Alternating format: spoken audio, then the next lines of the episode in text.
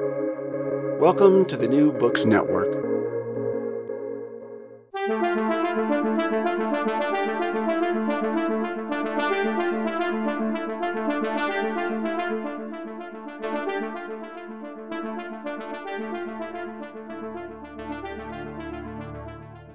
Mid September of this year, a young Iranian woman named Mahsa Amini died under suspicious circumstances after her arrest by the morality police for improperly covering her hair. Her death set off a huge wave of protests across Iran, the biggest in many years.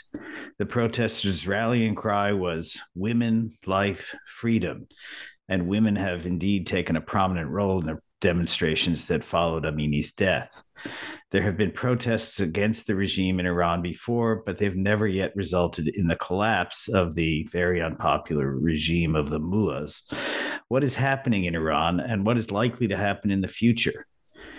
Welcome to International Horizons, a podcast of the Ralph Bunche Institute for International Studies that brings scholarly and diplomatic expertise to bear on our understanding of a wide range of international issues. My name is John Torpey, and I'm director of the Ralph Bunche Institute at the Graduate Center of the City University of New York.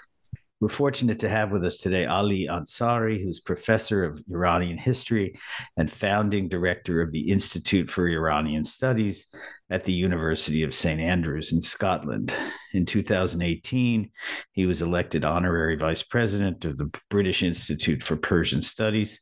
And in 2016, he was elected a fellow of the Royal Society of Edinburgh. His publications include Modern Iran since 1797, now in a third updated edition from Taylor and Francis. Iran, Islam, and Democracy, The Politics of Managing Change, also in a third updated edition. Iran, a very short introduction from Oxford University Press, and The Politics of Nationalism in Modern Iran from Cambridge University Press in 2012, among others. He joins us today from St. Andrews. Thanks for being with us today, Ali Ansari. Thank you. Thank you for having me. Great to have you. So maybe we could just uh, go over where we stand, uh, you know, with a brief account of what happened in Iran and what's happening now. The demonstrations that followed Mahsa Amini's death in September are no longer front page news, but have they in fact ended in the meantime? Well, we witnessed some of the most intense and widespread protests in the country for uh, several years and they've been going on really uh, fairly consistently for the past 10 weeks. They seem now to have subsided slightly, but it's far too early to say that they've burnt themselves out. The protests are still occurring throughout the country, if not on the same scale. There's lots of individual acts of resistance that are taking place. But also, I think what's more interesting is the way the regime is trying to find ways in which it can try and reconcile itself to what's going on. It finds the demands of the protesters quite difficult to comprehend, really, within its own Islamic worldview or Islamist worldview. And uh, certainly it's been somewhat sort of shaken by the fact that the, the protesters are so young. I mean, they're not only so young, but also many women are involved, obviously, in, in, in leading these protests. So it has caught them uh, off guard. It's certainly not, you know, the only protests that have taken place. These these these protests are the latest in a sequence of, of, of pretty violent protests and, and their subsequent repression, of course, over the last few years. And so, you know, they're part of a continuum. So we're likely to see this sort of occur in waves. Um, things may quieten down for a little bit. Uh, people will be catching their breath. People will be working out what to do next. But certainly, I think we're a long way from saying that this is uh, this is over. Um, in large part, also because this fight this time around, this protest, if you will, is very ideological. It's not economic really in its origins. It's not even really political, even though obviously the, the ambitions are political. But the fact is that there's an ideological gulf between the protesters and the regime that is so wide now uh, that it's it's difficult to know how it's going to um, how it's going to unfold. Interesting. So, I mean, as you spoke, I thought about what's been going on in China and uh, the way in which, you know, there's a very clear kind of uh, spark that has generated all these protests in in China. Um, and you know, it also opens out onto larger issues of, of, democracy and free speech and those sorts of things. Even, you know, the idea of bringing down the the Xi Jinping regime. Um, but maybe you could talk about, you know, how the situation in Iran compares with that story. I mean, the spark may have been the death of uh, Mahsa Amini, but uh, then there's the question of what are the larger kinds of concerns that people are motivated by. I think that's quite right. I mean, I think a number of people have tended to focus very much on the issue of of uh, Amini's death as a result of, you know, her being taken to custody because of poor veiling, and, and have basically seen it uh, through the prism of a uh, of a protest against mandatory hijab or mandatory veiling. But of course, that's only a catalyst for a much, much deeper resentment that's built up in Iranian society. And the demands, you know, very much like in China, in actual fact, I mean, there's some really interesting parallels to be drawn here. The demands are for basically uh, fundamental rights, you know, rights that we would, in many ways, in the West take for granted, as to be said. But what they're looking for in Iran, I think, is a much more secular type of government. Um, by which I, I don't mean irreligious, by the way. I mean their their understanding of secularism is very much taken from a sort of an Anglo-American model of the Enlightenment, which is basically the separation of church and state. They don't want to see uh, religion and politics conjoined. They think it's bad for religion. They think it's not very good for politics either.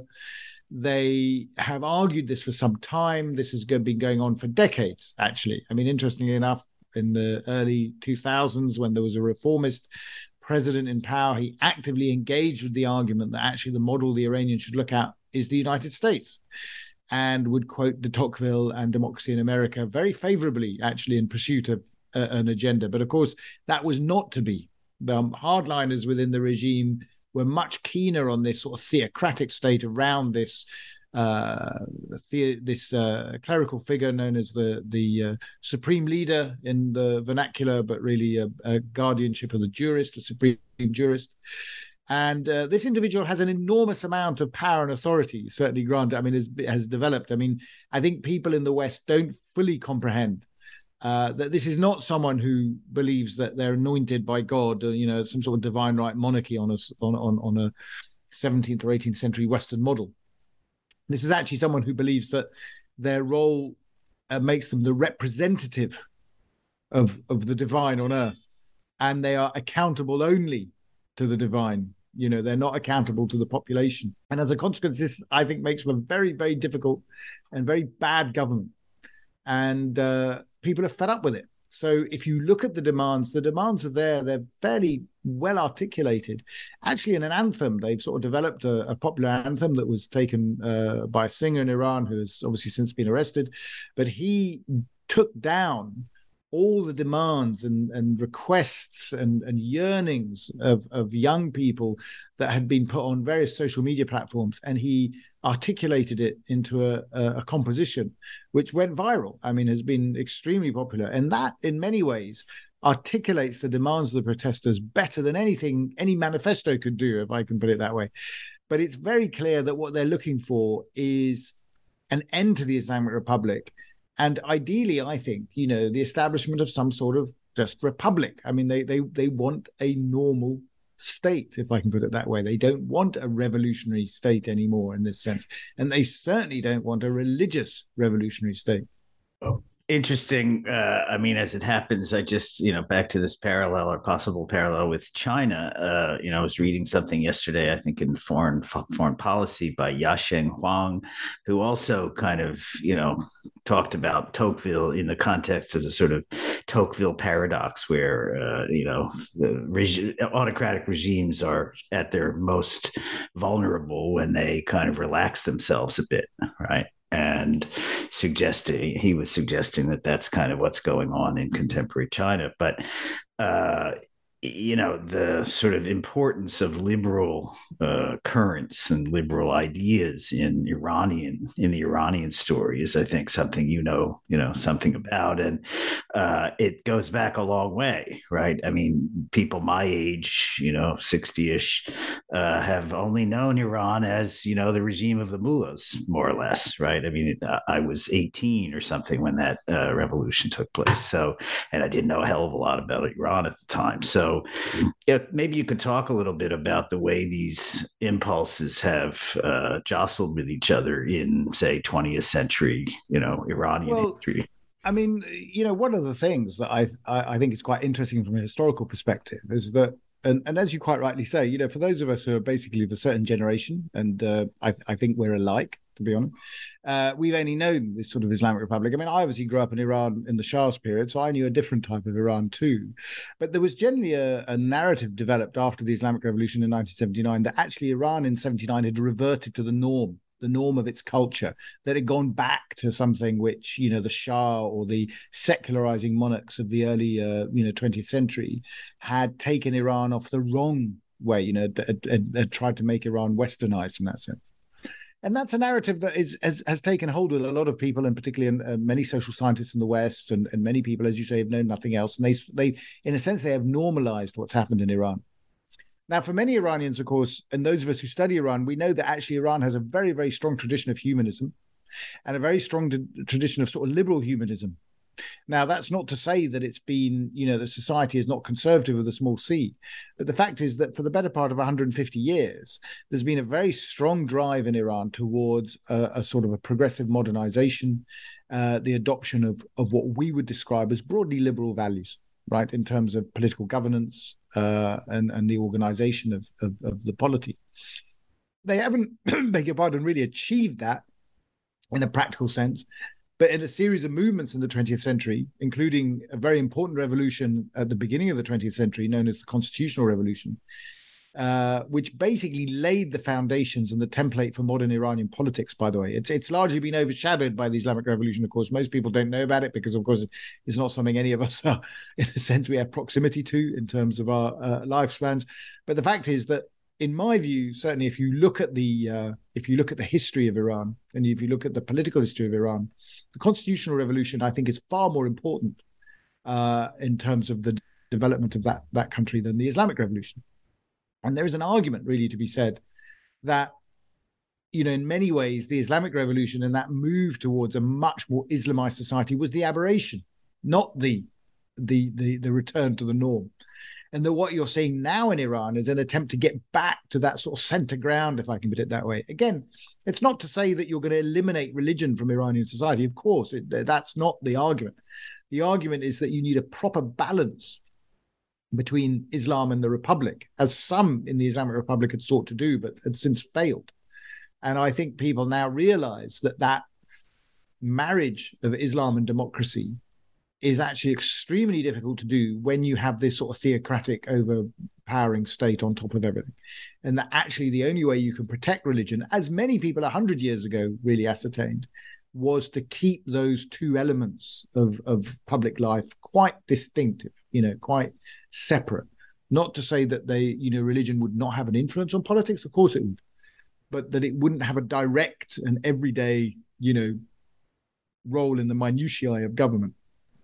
Right. Interesting. I mean, here there's sort of a parallel with Kemalist Turkey, I suppose, yes, as well. To some extent. To some yeah, extent. To some extent. I, yeah, but I, I, I would take uh, the the reason why I would make a distinction there, and the reason why I've also very specifically said a sort of an Anglo-American model is, of course, that Kemalist Turkey takes a very francophone model of the state, in which religion comes under state authority. In this case, is not what in in Iran what they're actually looking at. What they have looked at is a very much an Anglo-American model, which is a distinctive view of the way in which the state develops, much more in a way decentralized, almost one could say federal in its structure. Okay, I don't want to over egg that argument because obviously the the British model and the American model are different in particular ways, but of course they they do share that notion that you devolve power as much as possible to the localities and you don't centralize as much as, as say the french state would which is where the turkish republic really took a lot of its ideas from.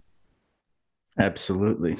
Durkheim was a founding father of modern turkey in sort of odd ways. But um, in any case uh, you know this is interesting i think about the relationship between iran and Tur- and uh, sorry in the united states. And you know, uh, Iran was not a particularly popular country when uh, it was holding a bunch of our diplomats uh, in the early aftermath of the revolution. But, you know, now that uh, Tur- uh, Turks, Iranians are out protesting on the street, you know, you have this sense that the American people, at least, are, you know, generally pretty supportive. It came up in the World Cup uh, as a kind of political issue in a kind of non-political setting supposedly.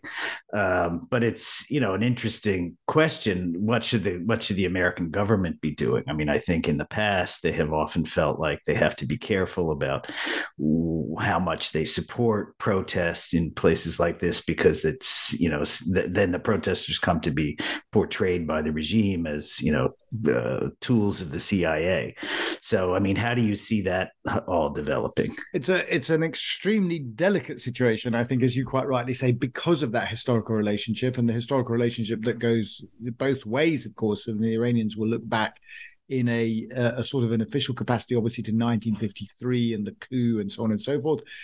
And uh, but of course, it's it's it's interesting because I think you know the relationship is a good deal more nuanced than than some of the the ideological expressions. Uh, uh, will have it. And you know, you draw attention to the World Cup. I mean, one of the striking things about the recent World Cup match is when the Iranian team lost. I mean, a lot of them were crying on American shoulders. I mean, it was really quite extraordinary when you saw it. And the American team was extremely, I think, compassionate and caring in terms of its approach. I mean, it was a reminder there that actually, and this is something that I, I like to make and I've written about, that the the problem and and I say this both in an Anglo-American way as well because it's a British and American problem with Iran, is that the the problem in a popular sense has been that actually the expectations of the Americans and the British have been much higher in terms of uh, their political expectations of what these two countries can deliver.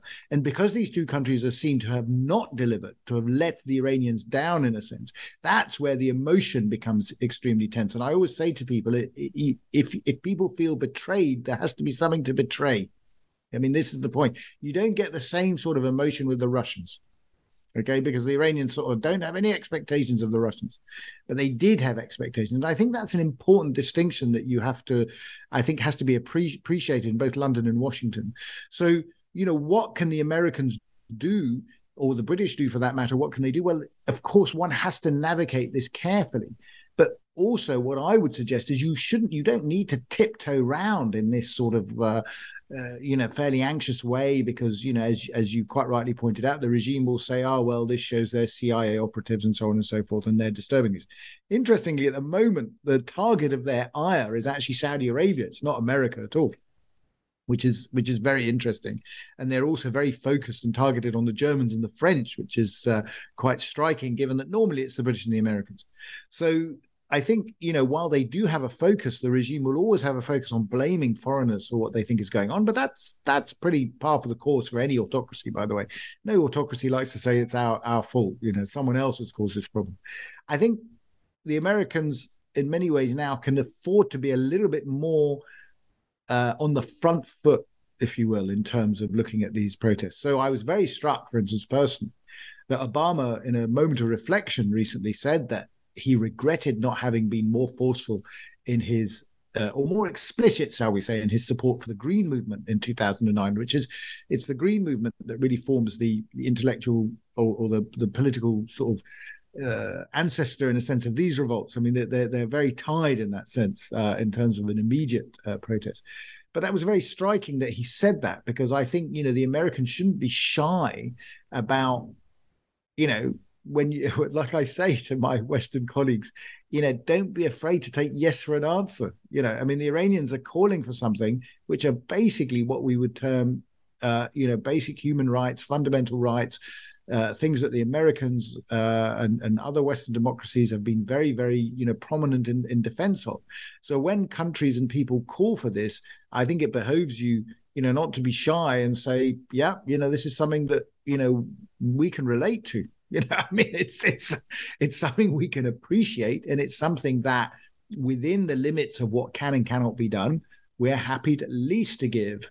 Um, you know, a verbal support, emotional support, shine a light on it, maintain communication, so on and so forth. I mean, I think one has to be very careful how far one goes down the path of sort of like, you know, um, uh, intervening, so to speak. Well, I don't think it, there's any merit in that, but uh, certainly what I would not do, uh, which has been a problem, I think, in the past, is do things that assist the other side, if I can put it that way, you know, that make life easier for the repression.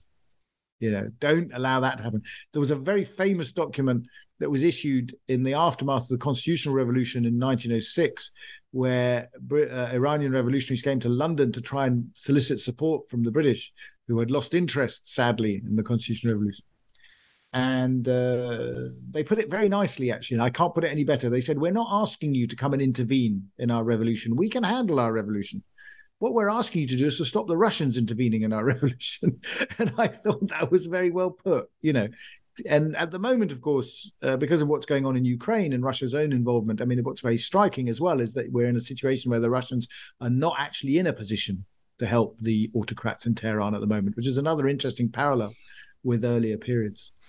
Right. Well, you've mentioned Rush, the, the, the Russians a couple of times now, and I wanted indeed to get into this uh, question now of the current context, uh, the fact that the Iranians have apparently thrown in their lot with the Russians, are supplying a lot of weaponry. Apparently, uh, maybe you could talk about the history of this relationship and what kind of may explain why they're taking sides with the Russians in this context.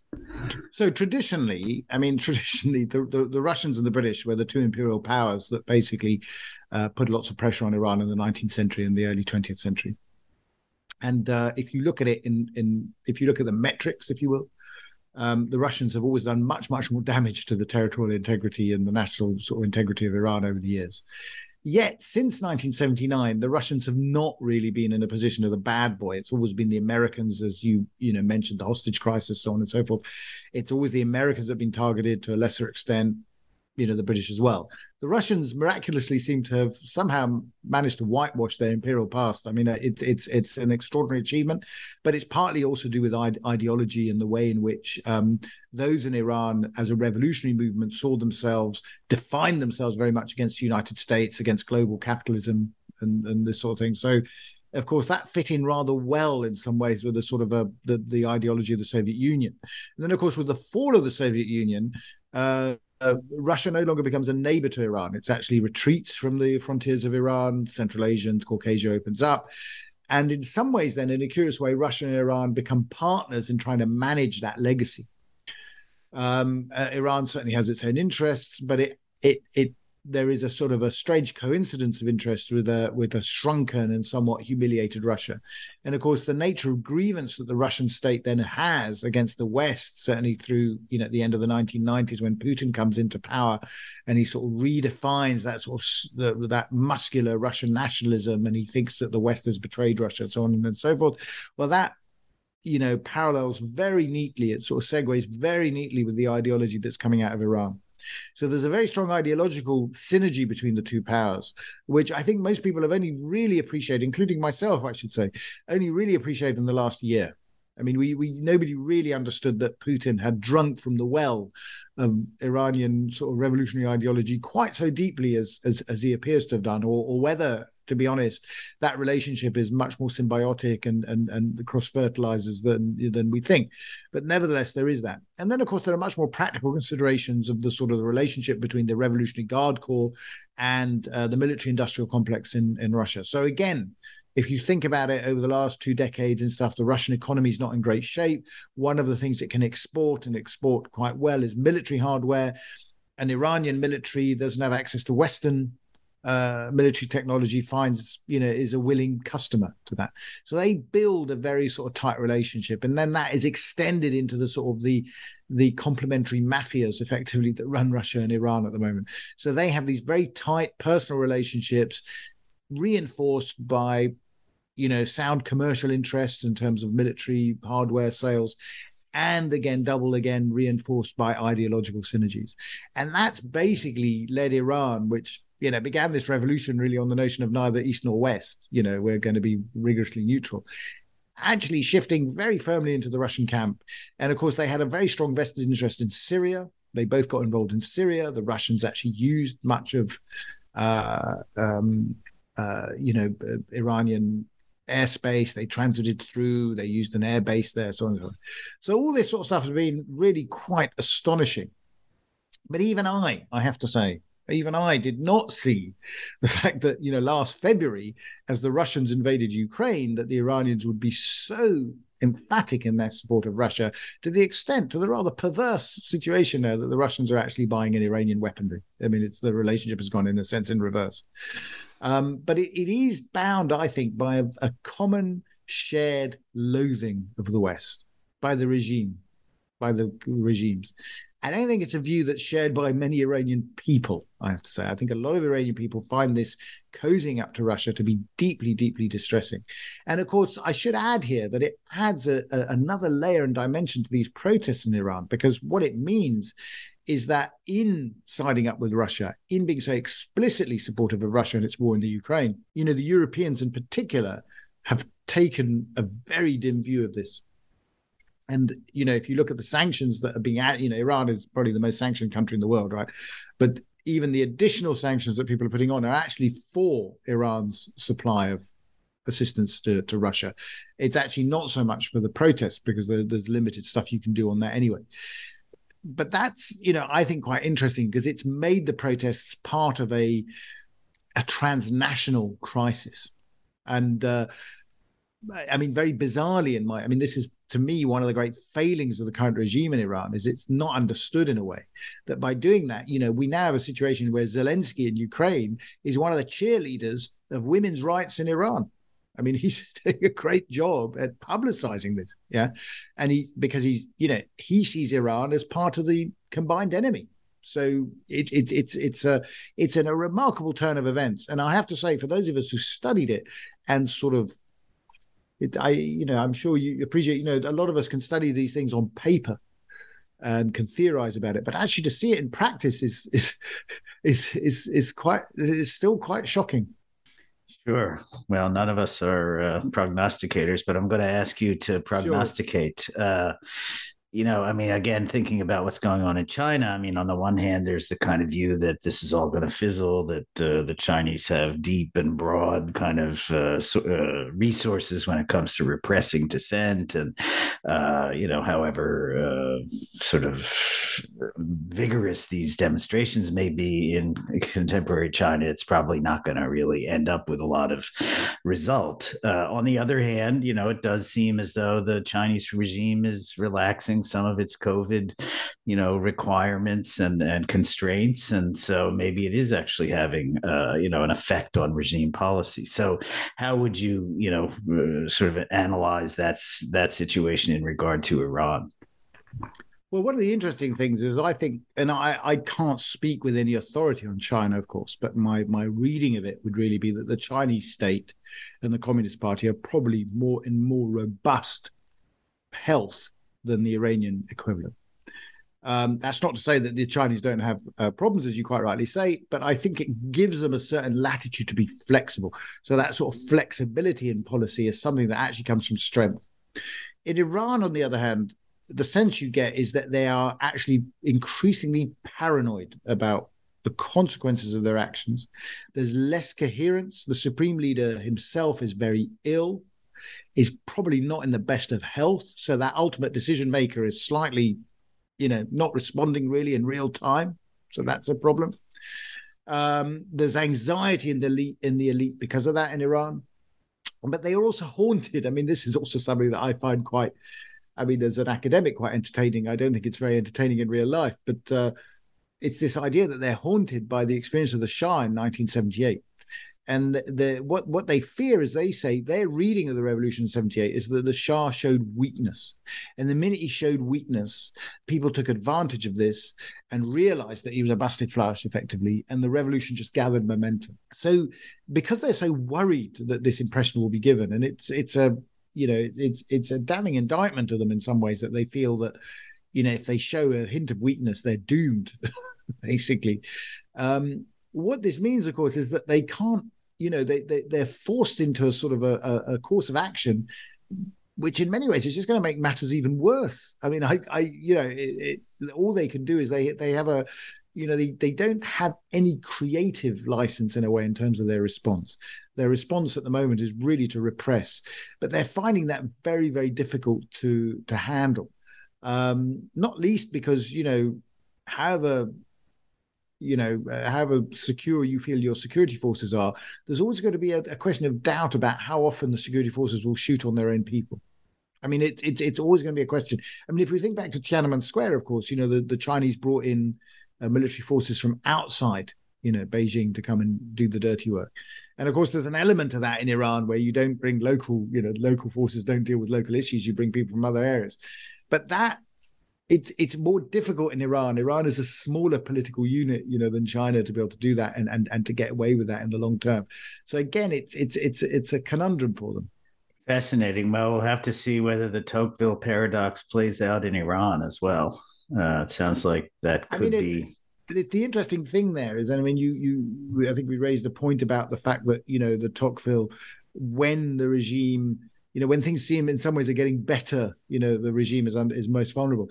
In some ways, I don't think that applies to Iran at the moment. I think the situation is so bad that people have nothing to lose. I mean, it always used to be an argument that you know poor people don't revolt, you know, because they they're, they're too busy trying to eat.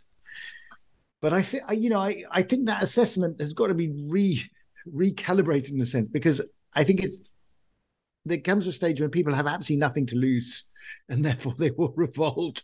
You know that there is that problem, and it could to do. It doesn't necessarily need to be material poverty in a sense. It can be, you know, political poverty, if I can put it that way, ideological poverty. I mean, people no longer have any commitment to the regime. So it's not so much even that the situation in Iran has got a bit better, which I think is a situation you might apply to China at the moment because of, you know, obviously they're materially, economically doing doing much much better. But Iran is just in a in a in a in a disastrous position actually. Uh, it, it, you know, if you look at its environmental record, its economic record, in, in any uh, metric, it's it's painful. It's painful to watch. I have to say. So maybe not the Tocqueville paradox, but the Janis Joplin axiom: freedom is just another word for nothing left to lose. Well, that, that may be. That may be. All right. Well, we'll have to play it out and, and, see what happens. But thanks so much, Ali Ansari, for sharing your wisdom about what's going on in contemporary Iran. Uh, look for us on the New Books Network and remember to subscribe and rate International Horizons on Spotify and Apple Podcasts. I want to thank Osvaldo Mena Aguilar for his technical assistance, as well as to acknowledge Duncan McKay for sharing his song International Horizons as the theme music for the show. This is John Torpey thanks so much for joining us, and we look forward to having you with us for the next episode of International Horizons.